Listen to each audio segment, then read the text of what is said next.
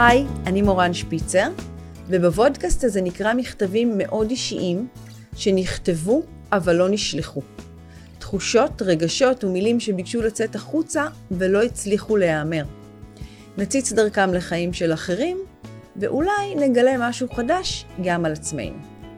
המכתב שנקרא עוד מעט פותח לנו צוהר לקראש לא ממומש. זו חוויית התאהבות שקורית במעמד צד אחד, והיא מאוד מאוד עוצמתית. ויש לי אורח, הפסיכולוג דוקטור אה, גבריאל בוקובזה, שלום. היי. ואתה יודע, בגלל הנושא של המכתב שלנו, אני חשבתי ככה, בכל הימים האחרונים ניסיתי לחזור לחוויות ההתאהבות שלי, כאלה שכל תא בגוף ממש, אתה מרגיש אותו פועם, ושהאור הוא נורא חשוף, ממש כמעט שקוף, ושהלב ער ופגיע. בעיקר פגיע. ובאמת, וגם העיניים אפילו רואות רק אה, באיזה זווית אחת של ראייה, איזה פרספקטיבה צרה של התאהבות שכזאת. אז היו לי כאלה, זכיתי. לצערי הם לא הובילו לאהבות טובות. אבל חוויה כזאת שבו אני נורא בא לי על מישהו ואני לא אומרת וכל הבפנים שלי רועש ורוחש ורוגש והוא בעצם לא יודע מה עובר עליי, זה אני לא זוכרת. לך הייתה? כזו שבה את היחידה רק שמשתתפת אני, במערכת כן, היחסים. ואני דלוקה על מישהו, כן, רוצה אה. מישהו? לי היו, לי היו כמה מאות כאלה. מה? אבל אולי זה הבדל בין גברים לנשים. את יודעת, אה, אתה הרבה פעמים הולך כזה אפילו ברחוב או נכנס לאיזשהו מקום, לבר או למסעדה, ואתה אומר, זו, זו הייתה צריכה להיות אשתי. אבל לא רק בקטע של משיכה, אתה באמת יכול לתכנן, לתכנן ולדמיין את החיים שלכם ביחד. זה בוודאי קורה לך בכיתה בבית הספר, בתיכון, בצבא, באוניברסיטה, במקום העבודה. יש מין התאהבויות סמויות כאלה, crush, crush ים כאלה. crush. כן. אמרת לי מאות. מאות? מאות. אחת שאתה. זוכר ככה אני זוכר אחת? מזעזעת. אוקיי. שבאוניברסיטה העברית, כשלמדתי פסיכולוגיה, והייתה מישהי יפהפייה מדהימה, ופינטזתי עליה סמסטר שלם, אבל גם פחדתי להתחיל איתה. את יודעת, למה אתה לא מתחיל? הנה, הוא כותב את המכתב שנים אחרי. ואני זוכר שפעם אחת ירדתי לחנייה של האוניברסיטה, והיא הייתה, זה היה שעת ערב, והיא הייתה כמה צעדים מאחוריי, אבל לא מספיק קרוב. וראיתי שהיא הולכת אחריי, הולכת אחריי, כנראה הלכה גם לחניון, והיה את הרגע שבו פתחתי את דלת החניון, ויכולתי להחליט אם לחכות לה 20-30 שניות ואז לייצר אינטראקציה, אבל ברור שזה פה מלאכותי, או להתנהג טבעי ולהיכנס לחניון כאילו. זה היה רגע מאוד מאוד דיסייסיב, רגע מאוד זה, ומהפחד והלחץ המשכתי ללכת, זו הייתה דלת אש, שבום, נטרקה בחזרה, ואני הלכתי לחניון, לאופנוע, ואז היא פתחה את הדלת, הרסתי לעצמי את ההזדמנות. כאלה סיפורים יש לי אולי, אולי 4,500. מה? ועד היום אני זוכר אותה. לא כתבתי לה מכתב, אני זוכר אותה, אני זוכר את השם שלה, את הפנים שלה, ואף פעם לא גיליתי לה שהייתי בקראש עליה, אני לא אומר שהייתי מאוהב בה, שהייתי בקראש עליה. אז היי אלונה, אז מעניין עכשיו אה, מה תמצא ככה שאתה מזדהה איתו גם במכתב שיש לנו היום. כן. אז באמת, היום אני כבר פסיכולוג, ואני מביא איתי, את יודעת, את הגישה הדינמית. מאחורי הכל יש עוד משהו. מאחורי כל תופעה יש עוד איזשהו הסבר. בואי ננסה לראות איזה עוד דברים מסתתרים פה במכתב, גם ברמה הפסיכולוגית, גם ברמות אחרות. אה, נגלה, אני בטוח שזה יהיה נורא מעניין, המסע הזה. יוצאים לדרך. לזאת שישבה לצידי על מדרגות השמש, ואף פעם לא ידעה מה אני באמת מרגיש. את בטח לא זוכרת, אבל בשנת 2011 החורף התעכב. היו ימים, שבועות, חודשים של כאבי לב. רק רציתי להיאהב שוב, להיות עטוף בנשיות חמה. והגיע חודש נובמבר. על מדרגות השמש ישבתי כל יום, אחרי שנגמרה ישיבת הבוקר. ואת, מהמחלקה ליד, היפה, שמעולם לא העזתי לדבר איתה, כי ליופי הזה יש איכות דיקטטורית, עוצמה משתקת, ואת יוצאת מהמשרד הסמוי מן העין, ניצבת תוהה ברחבה, מציתה לך סיגריה ופונה לעניינייך. ואז, את בטח לא זוכרת, היה אותו הבוקר ההוא, שבאת הישר אליי והתיישבת לידי על מדרגות השמש, האצת את דפיקות ליבי. שאלת אם יש לי אש, ואמרתי שכן. שאלת אם אני רוצה גם לעשן, ואמרתי שבשמחה. והדלקתי לך סיגריה, והצתתי אחת לעצמי. שתקנו בשמש, והיה אוויר טוב של טרום סתיו, ושמש נעימה של בוקר. שאלתי איך קוראים לך, כי אף פעם לא ידעתי מה שמה של האישה היפה עם השיער הבהיר. רציתי לדעת עוד ועוד, כמה שאפשר בזמן הקצר שנותר, עד שתקומי ותלכי, רציתי שתישארי. הבת שלך הגיעה מהתיכון, קמתן לאכול משהו בקפיטריה. נעצתי מבט ארוך ומלא ערגה בגב המתרחק שלך, בשמלה האפורה, או אולי הייתה כחולה בהירה? השמלה ההיא שעטפה ברוך את גופך המופלא. זה מה שהתערבל בליבי והתערפל בי. אוקיינוסים של רגש, גלי ענק של בזלת תאווה מותכת, עולים ודוהרים כמו צונאמי אל חופי התודעה, והדופק מואץ. חיים כפולים חייתי. אלה שבחוץ, נימוסיים, שקטים, אלגנטיים ורקים, כמו פני אגם רוגע. ואלה שבפנים, מערבולות תת-מימיות, תשוקות שגעוניות, רעידות בלב ובגוף, זיעה קלה, אישונים מתרחבים בכל פעם שאת מתקרבת, הולם ברקות. מה יכולתי כבר לומר לאישה מופלאה שאינה שלי? שגבר ממתין לה בבית. חלפו עשר שנים מאז. תמיד ידעתי והרגשתי שהחיים אוזלים מבין אצבעותינו מיום ליום. אבל עכשיו, באמת הזמן מתקצר והולך. חשבתי שאולי, לפחות, כדאי לכתוב מכתב. את לא תקבלי אותו, אבל הנה הזדמנות בכל זאת לתת לכמיהה ביטוי. כי כדברי השיר, את כבר כנראה לא תאמרי, הוא כנראה אהב אותי, האיש ההוא. ממני, האיש ההוא שאהב אותך. אחד הדברים שתפסו אותי במכתב הזה, זה היה במקומות שבהם אה, יש משהו שיוצר איזה חוצץ מאוד מאוד גדול לבין מה שקורה בפנים לבין מה שקורה בחוץ. הוא ממש אה, אומר את זה, את לא יודעת, לא ידעתי איך לדבר איתך, הייתי חיים כפולים. אמנם זה לא קרה לי ברמות של התאהבות, אבל אני זוכרת את המקומות האלה שבהם אני רוצה להגיד, או רוצה לפנות, או רוצה להביא משהו אותנטי מאוד שלי, והוא לא... והוא לא בא לידי ביטוי, והתחפושת... הוא גם לא בא לידי ביטוי, וגם הסביבה, נכון, הוא אומר חייתי חיים כפולים, גם הסביבה לא יכולה לקלוט שהוא מאוהב במישהי. הוא לא, הוא הולך לעבודה, או זהו, הוא אולי עצוב בפנים, אבל בחוץ לא רואים. זו חוויה מאוד, אני, בא לי להגיד קשה, להיות באיזה כזה דיסוננס בין הפנים לבין החוץ. כן. את יודעת, אנחנו מדברים הרבה בפסיכולוגיה על רמות הפיצול שיכולות להיות אצל אדם, או הדיסוציאציה, כן, ההפרדה, ההתמיינות המוגזמת בין חוויית חיים אחת לבין חוויית חיים אחרת שקורית בו זמנית. Mm-hmm. לפעמים זה קורה בטראומה, כן, שאדם נכנס למצב דיסוציאטיבי, הוא מתנתק מהאירוע. לא חייבים להיות בטראומה, יש כל מיני רמות. למשל פה, הנה האהבה שאינה ממומשת, הוא לא מוצא את הדרך, את האומץ, את העוז, מה שזה לא יהיה, שהייתה הסיבה מדוע הוא לא פנה אליה ואמר לה שהוא מאוהב בה, או מעוניין בה, אבל בפנים, העולם הזה חי ורועש וגועש, והחוויה שלו מלאה עד גדותיה, הוא גדוש בחוויה הזו, הוא לא מוצא את הדרך להוציא אותה החוצה, והוא נאלץ לחיות חיים כמו, את יודעת, האסוציאציה שבאה לי, כמו נגיד אה, אנוסי ספרד, כן? אסור לך להראות שאתה יהודי, אבל בפנים אתה יהודי בכל רמ"ח איבריך. אסור לו שהוא שם על עצמו איזושהי צנזורה להתבטא, לבטא ולממש את האהבה הזו, אבל בפנים האהבה הזו רוקדת וחיה. וחוויית הפיצול הזו, הדיסוציאציה, חוויה קשה, בעיקר היא חוויה בודדה. כן, אתה מרגיש בודד בתוך חוויה כזאת, זה רק אתה עם החוויה. אתה יודע, מאוד אופנתי היום, ואני חושבת שזה גם מאוד נכון להגיד אותנטי, תהיה אותנטי, תהיה אותנטי, תהיה אמיתי, תהיה אתה, תלך עם עצמך. אני גם תמיד חושבת שאנחנו, אה, כל אחד הוא סטארט-אפ כי יש אחד. אותך אף אחד לא יכול לשכפל. ואני, בא לי לצלול קצת לתוך החוויה הזאת של ה... של הפער.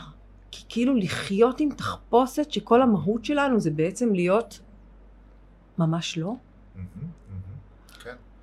את יודעת, את אומרת אותנטי, נכון שיש קצת שימוש מוגזם אולי במילה הזאת, אבל בסופו של דבר האותנטיות היא באמת, כן, כמו שנגיד פסיכולוגים אה, אה, אה, דיברו עליה או עסקו בה, אה, דונלד וויניקוט, כן, מי שמכיר שמות, אז היא באמת היכולת לחיות את החלקים, את כל החלקים של העצמי שלך, של הסף שלך, מבלי להיות באיזושהי חוויה כוזבת. מה זה חוויה כוזבת? חוויה כוזבת זה שבאמת אני מדחיק, או לא נותן מימוש, ביטוי או קול לדברים בתוכי. זה יכול להיות סוד, זה יכול להיות חוויות מהעבר, זה יכול להיות בושה או אשמה לגבי חלקים בביוגרפיה שלי, בזהות, בהיסטוריה שלי, ברקע.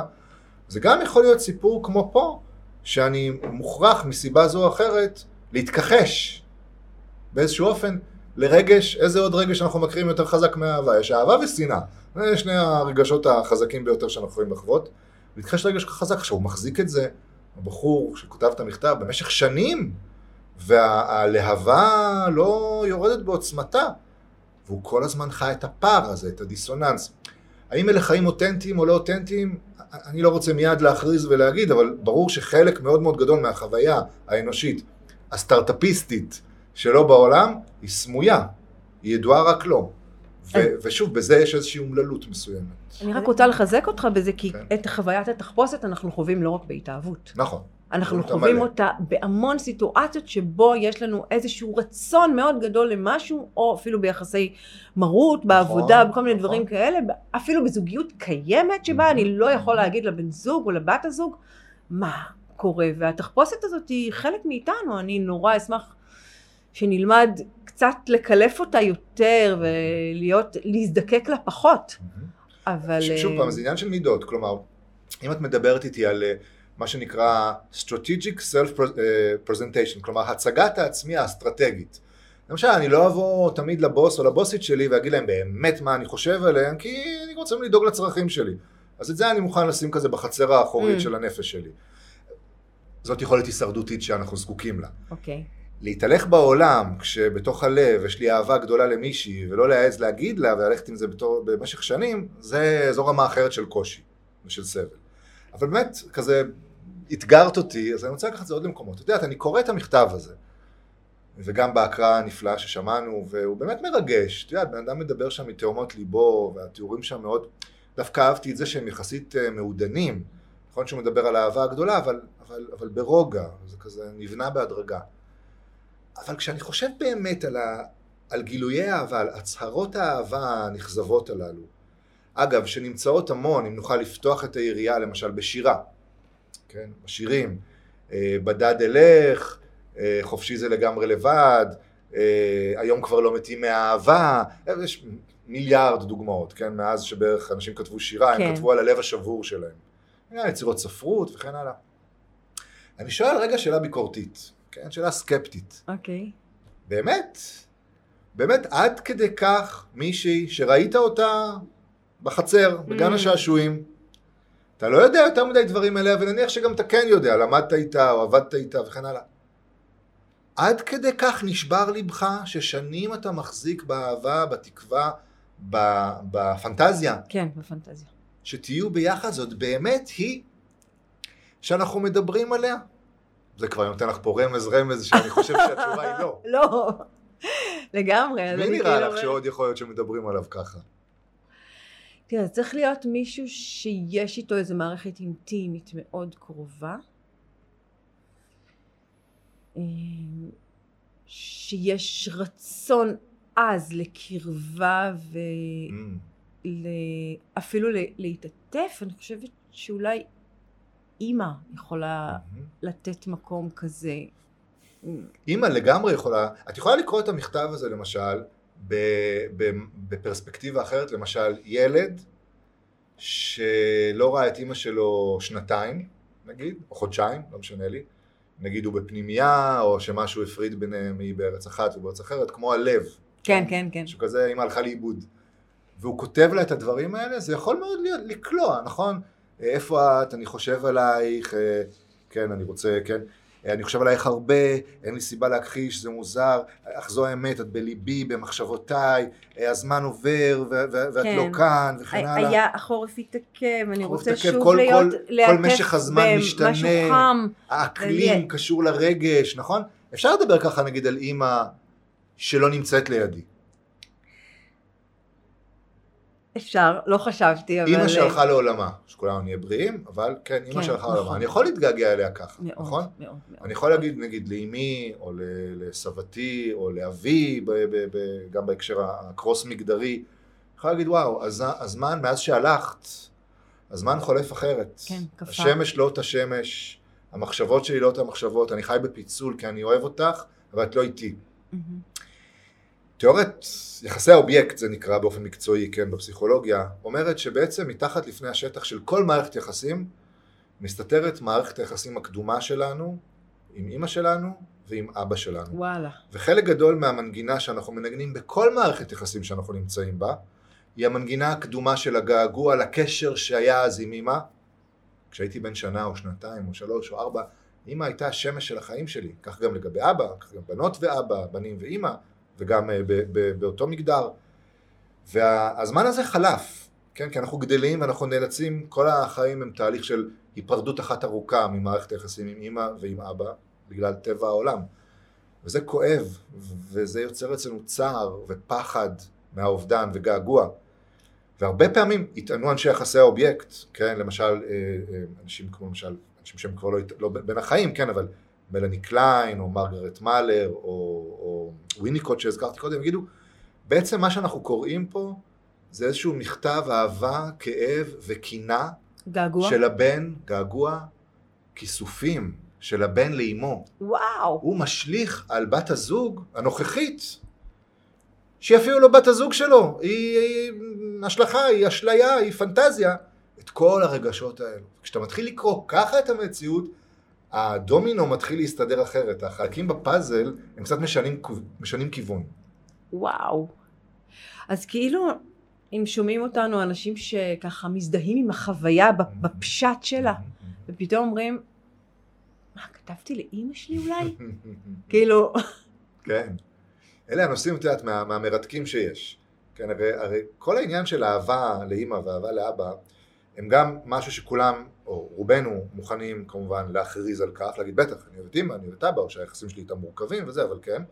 וגם זה נושק לענייני טאבו. מה, לא יכול להיות שכשאני אוהב את אשתי אני בעצם אוהב את אמי, די, נו מה, זה לא יכול להיות, זה, זה, זה כן, יותר מדי, זה סליזי. מציף, זה סליזי, זה קריפי, זה הכל, נכון? ומה לעשות, יש גם הרבה מחקרים על זה והמון המון אה, כתיבה ותיאוריה, מה לעשות שבאמת אלה היו מערכות היחסים המכוננות. אביך באמת היה הגבר הראשון שאהבת, אמך באמת הייתה האישה הראשונה שאהבת, ואם הם לא היו שמה, אז הם היו הגבר או האישה הראשונים שנעדרו מחייך, שחסרו לך. זה אפילו עוד יותר עוצמתי, כשאנחנו אומרים דדי אישוז, או כשאנחנו אומרים מאמי אישוז, זה בדרך כלל כי היה שם איזשהו היעדר, ההיעדר אפילו יותר חזק מהנוכחות, והנוכחות גם היא מאוד מאוד חזקה. והיא משוכפלת במערכות היחסים הבוגרות שלנו. תראי, בואי נסתכל על זה ריאלית. אוקיי. האישה הנחמדה שהוא כותב עליה, היא לא אמיתית. הוא לא יודע עליה כלום. הוא ראה אותה, הוא התאהב בה, הוא היה לצידה, הוא שמע אותה, הוא ראה אותה עם ילדיה, הוא לא מכיר אותה באמת. הוא גם בנה עליה סיפור. ואז הוא בנה עליה סיפור. המוטיבציה לבניית הסיפור היא האהבה לאימא. Mm. והסיפור שהוא בונה הוא דבר מאוד מאוד מעניין. מה זה הסיפור הזה? הרי הוא בונה פה סיפור, אני מסכים איתך לגמרי. יש פה נרטיב שלם. כן. זה בא לי להגיד אה, ככה, אני חושבת על זה הרבה כי בעניין, בהקשר של סיפורים, אני קצת לוקחת את זה למקום אחר, כי אנחנו. כל כך הרבה פעמים מספרים לנו סיפור, לעצמנו סיפורים בטח. שהם כל כך לא המציאות, ואני אחזור לימים האחרונים שלי, אדם אחד שהייתי צריכה לפגוש אותו היום לעשות תוכנית רדיו, Mhm. ורציתי לקבוע איתו שיחת הכנה, לא ענה לי לטלפון. ואני כבר עשיתי לעצמי סיפור, וואו, הוא יתחרט, הוא לא יבוא, זה לא יקרה, הוא לא שם, ו... ותוך כדי שאני מספרת לעצמי סיפור, אני כבר מודעת לזה, אני אומרת, לא, לא, לא, את לא הולכת לסיפורים, אבל עדיין החרדה מתחילה לעלות. ובסוף בערב הוא עונה לי, אומרת, תשמעי, הייתי בעבודה, אנחנו נפגשים, אנחנו מדברים, באיזה הכל סרט את מוכן. היית, באיזה סדרה וספר. והיכולת שלנו לספר סיפור, אז גם אם אני מחזירה את זה לפה, אשכרה סיפור, כאילו מאיפה אתה יודע שגבר מחכה לה בבית? מאיפה. המצאת את זה? נכון. ואפילו לא העזת לבוא לשאול. רבאק, תשאל אותה בן אדם, תשאל, אולי כל הסיפור ישתנה. ופה זה מחזיר אותי למקום של הפנטזיה. כי אם אולי אני אגע במציאות, אז הפנטזיה תתפוצץ. בהתאהבות יש. המון תקווה, יש המון עוצמה, יש המון שמחה. אתה הולך והרגליים הם חצי מטר מעל הקרקע. מהמם. והראש, והכל אפשרי, אתה הכל יכול לקרות בסיטואציה הזאת, אתה, כמו שאמרת לי בהתחלה, אתה כבר רואה אתכם מתחתנים ונישאים, מהמם. וכל המציאות מסביב, כמובן הכל ורוד. הכל מרוד, אתה, ואימא אתה לא פחות, משלם ארנונה ונתקע בתור בקניות בסופר, לא, זה... אתה סולטן, הכל טוב, אנשים אה, כזה מנופפים עליך עם, אה, עם כפות עץ דקל, הכל נהדר. מה שבדרך לא- כלל לא קורה עד כדי כך במציאות. וזה גם משליך לא רק על הזוגיות, זה משליך בכלל על כל המציאות. כאילו פתאום בעבודה יותר טוב לי, ופתאום אה, נכון? הדאגות הכלכליות פחות מטרידות, הכל נראה אני אגיד לך. יותר מזה, באהבה, וזה באמת שוב פעם מחקרים רבים של השנים האחרונות, אה, האהבה נחווית במוח, באמת, החוקרים ממשילים את זה באמת לאו אה, התמכרות לסם בחודשים הראשונים, אני מדבר בחודשי ההתאהבות, מהמם. בחודשי הפנטזיה, ההתאהבות, הקראש שאנחנו מדברים עליו פה, או אה, לאובססיה, כן, ממש המוח עובד כמו של מכור, או כמו של אדם עם OCD, עם איזושהי אובססיה קומפולסיה, וזה תופס את המוח וזה מחזיק אותו, וזה גם משנה את הדרך שבה האדם חווה את העולם. לדוגמה, לקחו במחקר, עשו את זה באוניברסיטת פלורידה בארצות הברית, אה, אנשים שממש ביקשו אנשים זוגות שהם זוגות טריים מאוהבים, זה הקהל שרצו. והשוו אותם, לקחו גם זוגות שהם שנתיים, שלוש, ארבע שנים ביחד, וגם אנשים רווקים. ונתנו להם מבחני כאב. ש- מה זה מבחני כאב במחקרים פסיכולוגיים? למשל, שמים לך את היד במי קרח, שכל מי שניסה, זה, זה כואב לך כמה כן, שניות, ברור, ברור. ורצו, אמרו להם, תישארו כמה שאתם יכולים, תחזיקו את היד כמה שאתם יכולים. המאוהבים, הטריים, החזיקו יותר. מה זה יותר? פי וואו. כמה וכמה, הם הגיעו 30 שניות, 35, בדרך כלל 5, 6, 7 שניות, זו תחושה לא נעימה, בצדק, הגוף רוצה להגן על עצמו, להוציא את היד. המאוהבים לא חשו כאב באותה, באותה עוצמה. כלומר, זה באמת עושה לך משהו למוח, ואתה רוצה להיות שם, יש לנו את ה... כמו סם, יש לנו את הרצון להיות ב uplift, ב uplifting, בחוויה הגבוהה הזו. מהמם. אבל אז אני רוצה להתחבר רק לדבר הראשון שאת אמרת, כן. שאני חושב שהוא ראוי להתייחסות ומבריק. אה, אתה בונה נרטיב, אתה בונה סיפור. הרי אתה צריך להצדיק את ההתנהגות המוזרה שלך, ואתה רוצה גם איכשהו אה, אה, לוודא שהיא נמשכת, שהמציאות תימשך. איך בני אדם עושים את זה? הם בונים סיפור. הם מאמינים לסיפור לגבי מה שקורה להם בחיים, שהם עצמם המציאו. נכון. אני חושב שבמכתב זה מה שהוא עושה. כמו שאמרת, איך אתה יודע שהיא נשואה, אולי גרושה עם ילדים? הוא בנה פה ארמון. אני חושב ששווה להתעכב על זה רגע, זה מרתק. אז מה בעצם עושים? איך מצמצמים גשר, אתה יודע, בין פנטזיה נורא נורא גבוהה לבין מציאות קיימת? כי בעצם התשוקה, הרצון, הערגה היא כן ליצור איזשהו סוג של התקרבות ולעשות מזה משהו. אז אני מבינה שיש אחד זה חוויה של הפחד לעבור דרך כאב, כי היא יכולה להיות דחייה. ואז אם יש דחייה, בא כאב. ורובנו מפחדים נורא מכאב. למה אני טרקתי את הדלת בפניה של אלונה בחניון באוניברסיטה העברית? פחדתי שאולי אם אני אחזיק את הדלת, או שלא יהיו לי את המילים, או שהיא תגיד לי לא. ברור, הדחייה היא כוח מניע לא פחות חזק מהאהבה, בוודאי. אבל את אומרת על הפער, תראי, זה לא פשוט, כי את יודעת, פסיכואנליטיקן בשם אה, אה, לקאן, פסיכואנליטיקן צרפתי במאה ה-20, אמר, הסובייקט הוזה את עולמו. האדם, הסובייקט, האינדיבידואל, הוזה את עולמו. אנחנו נמצאים בהזיות. מהן ההזיות? ההזיות הם הנרטיבים. הם הסיפורים שאנחנו מספרים לעצמנו, שלא בדקנו אותם. פה יש לנו סובייקט, כותב במכתב, הוא הזה את עולמו במשך שנים. לא היה לו כמעט שום דבר אובייקטיבי להכניס לתוך המשוואה. היה לו נוח עם זה.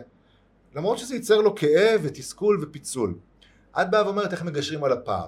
קודם כל, לא פשוט.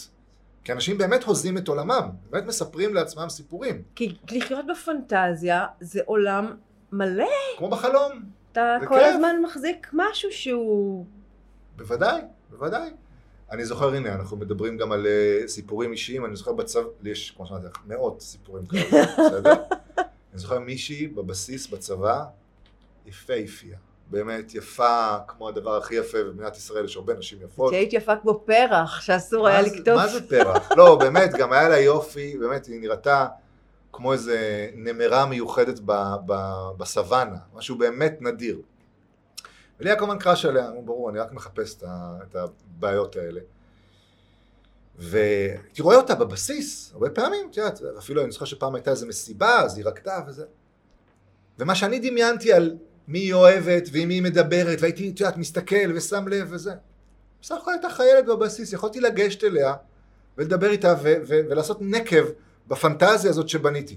אבל היה לי גם נעים להיות בחלום הזה.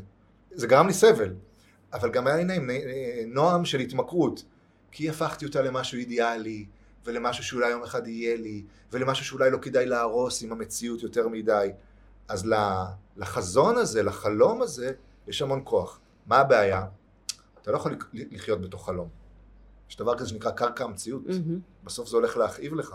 בסוף אם תמתין יותר מדי זמן, החיים שלך, איך הוא אומר? אני מודע, תמיד הייתי מודע לכל יום שעובר בחיים, כיצד החיים הולכים ומתמעטים. בסוף החיים ייעלמו לך. ופה צריך להכניס גם את החוקיות, את המציאות, את התפיסה היותר נכונה של מה שבאמת קורה. ללכת ולדבר איתה, לשלוח לה את המכתב. הוא שלח לה את המכתב הזה? הוא לא שלח לה את אה. המכתב הזה.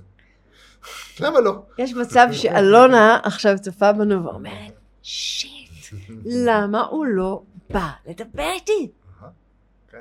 או שאלונה אומרת, אה, זה ההסבר לבחור שטרח הדלת בחניון. אתה יודע, זה מזכיר לי שלפני כמה ימים הייתה לנו שיחת אימהות בגינה, ואחת האימהות סיפרה, לא יודעת, זה סיפור שהיא והבעל שלה, שהתחתנו, עבדו במשך המון המון שנים באותו בניין. כאילו, באותו רחוב, לדעתי, ממש ככה אחד ליד השני, ושהוא היה רואה אותה. ולימים שהם נפגשו בכלל בסיטואציה אחרת, הוא אמר, את יודעת, אני זוכר אותך, אני הייתי מסתכל עלייך. היא אמרה לו, למה לא ניגשת? בדיוק. כן. למה לא ניגשת? והיא סיפרה לנו את זה בגינה, אמרתי לו, למה לא ניגשת?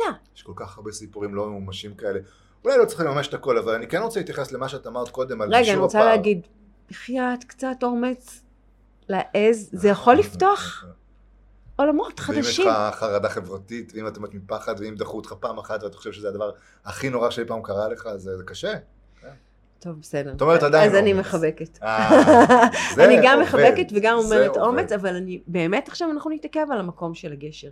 כן. כי זה, אז כי הגשר זה זה מעניין המפתח. אותי, כן. איך אנחנו יוצרים את הגשר בין, ה, בין הפנטזיה וחוסר המימוש לבין המציאות. כן.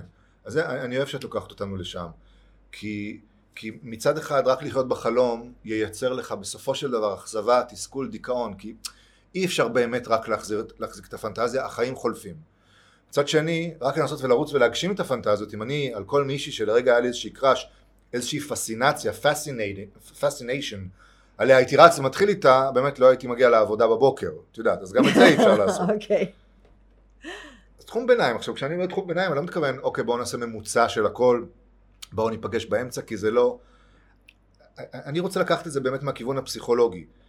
המשחק האמיתי, היכולת לשחק, ליהנות מכל מיני דברים בחיים. זה יכול להיות בעבודה, זה יכול להיות באומנות, זה יכול להיות במיניות, זה יכול להיות בהמון מקומות.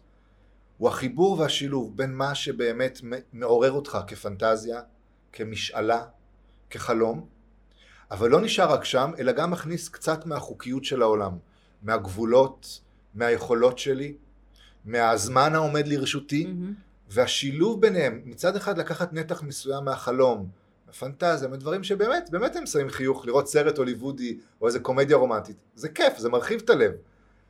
אבל אי אפשר לחיות ככה כל החיים. להכניס גם חלק מהמציאות, מהגבולות, מהמה טוב לי ומה רע לי, מה הניסיון העבר שלי מלמד, מה הייתי רוצה, מי יכול לעזור לי בזה, כל מיני דברים כאלה. שם מי שמצליח לייצר את האינטגרציה, לעשות תמהיל של שני הדברים האלה, הוא נמצא במשחק. הוא משחק, הוא ב, בשני המובנים של המשחק, גם he's playing וגם he's in the game, של האהבה, של מערכת היחסים, של אולי אפשרות ההגשמה של התקווה, של החיים עצמם. זה מה שאני יכול להגיד הסוד של הפסיכולוגים מבחינת איך לעשות את זה. תראה, אמרת הגשמה, ובתפיסת העולם שלי אני חושבת שהגשמה היא המפתח, היא המפתח כמעט העולמי. כי אם כל אחד מאיתנו יהיה על נתיב ההגשמה שלו, תכלס לא יהיו מלחמות בעולם. תחשוב שכל אחד ממש מבסוט מהמקום שלו וממש מבטא את הייחודיות שלו וממש נמצא במקום שבו הוא רוצה להיות והוא מרגיש שזה הוא. אז זה לא מפריע, מה קורה מצידית? אנחנו זוכרים את זה מתקופות ספציפיות בחיים שלנו, שאנחנו מרגישים אפילו לרגעים את המקום הזה. ואז הכל מסביב הרבה פחות מאיים, הרבה פחות מרתיע ומבקש התנגשות. אז סתם שמה ככותרת את העניין הזה של הגשמה. אני אני לא יודע לגבי שלום עולמי, אבל שלום של אנשים עם עצמם, שוב, מבחינת לא לחיות בתוך אכזבה או משהו לא ממומש, כן, שם אני חושב שסוג כזה של חיבור בין החלקים, או צמצום הפער, או הגשמה, אה, מימוש, אני חושב שהוא, שהוא מביא אנשים, אני חושב שזה מה שקורה בטיפול הרבה פעמים. אתה גם מדבר על הכאב, על האובדן, על הטראומה, או על חוסר ההגשמה של פנטזיות ומשאלות, ואתה גם מביא את המציאות דרך הדיאלוג הטיפולי לתוך החדר, והאינטגרציה של הדברים האלה גורמת לאנשים להתקרב קצת יותר, איזו פסיעה אחת קדימה לכיוון העושר. אז אני רוצה להציע התבוננות אחרת על הגשמה. כי ההגשמה היא לא בהכרח חייבת, אם אנחנו חוזרים לאותו מכתב, להיות בזה שנהפוך להיות זוג מאוהב ונחיה באושר ואושר ו... זה לא חייב. כי זה יכול לקחת גם למקומות אחרים. זה יכול, אם אנחנו לא מחשבים תוצאות ולא אומרים מה התוצאה הרצויה, יכול להיות שיפתחו פוטנציאלים חדשים. ואז אם אנחנו לוקחים... כלומר, לא לחשוב מראש מה אני יודע שהוא יהיה הסוף של הסיפור. זה חייב להיות ככה. אני רוצה שהיא תהיה בת הזוג שלי ונהיה לאברס. אבל אולי אנחנו יכולים להיות שותפים נהדרים אם זה במקום העבודה, כי זיהיתי שהיצר או האנרגיה של היכולת לעבוד ביחד ולהיות צמד טוב של עבודה, של חשיבה, של יצירה, היא מאוד דומה לאותה אנרגיה של התאהבות ושל אהבה. זאת אומרת, אפשר... מסכים איתך מאוד. אפשר להיות זוג שהוא לא זוג אה, רומנטי. ואם נניח קרה משהו במקום העבודה, אולי נצליח לתעל את האנרגיה הזאת, ולעשות את הסטארט-אפ הבא אפילו, או ליצור, להצליח ל... להגיע למשהו חדש, אני אומרת את זה כי זה קרה לי באמת. לא, זה גם פיצוח, אם זה קרה מניסיון לכם, אז בכלל זה באמת פיצוח של הדבר, כי אם נחזור קודם לעניין הנרטיב, כשאתה חושב, וואו, האישה הזאת היא מקסימה אותי, היא מדהימה אותי, ולכן היא צריכה להיות בת הזוג שלי, אני חייב להיות איתה, היא חייבת להיות שלי, אני חייב whatever, whatever that means, אז אתה די סוגר את עצמך, וזה גם אומר שאתה מציית יותר מדי בצורה עיוורת לנרטיב מסוג אחד, לסיפור מסוג אחד. אם היא מצאה חן בעיניך, זה אומר שאתם צריכים להיות ביחד. ואת פותחת אופציות, זאת אומרת, לא בהכרח. יש יותר מאשר אפשרות אחת למימוש. נכון. זה כמו הפיזיקה הקוונטית. העולמות השונים יכולים לחיות במקביל, יש להם פוטנציאל של אה, קיום באופן מקביל, פוטנציאלית. פתח את הראש, יש בדיוק, עוד אופציות. יש עוד אופציות. ו, וליקום, באמת, ולמציאות, יש יכולת להגשים לך כל מיני דברים שאתה אפילו לא יודע שזה יכול להיות. ואם אתה תבוא פתוח ותראה שהאופציות הן לא רק אחת או שתיים, אלא מאה, יכולים לקרות ניסים. צריך להרים טלפון לבחור, להגיד לו. אלונה. still available. היה לי כיף, דוקטור בוקובזה, גבריאל בוקובזה. פתחתי את הראש ואת הלב, איזה כיף. תודה רבה רבה. תודה, לב, חיבוק, איך עושים? כבר אין קורונה, מותר להתחבק. תודה רבה. ותודה גם לכותב המכתב, וואו, זה דיבר מתאומות ליבו, ממש יפה. אז שבוע הבא נביא מכתב חדש. אולי נרטיב חדש, חוויה חדשה, ותודה שהייתם. ניפגש. ביי.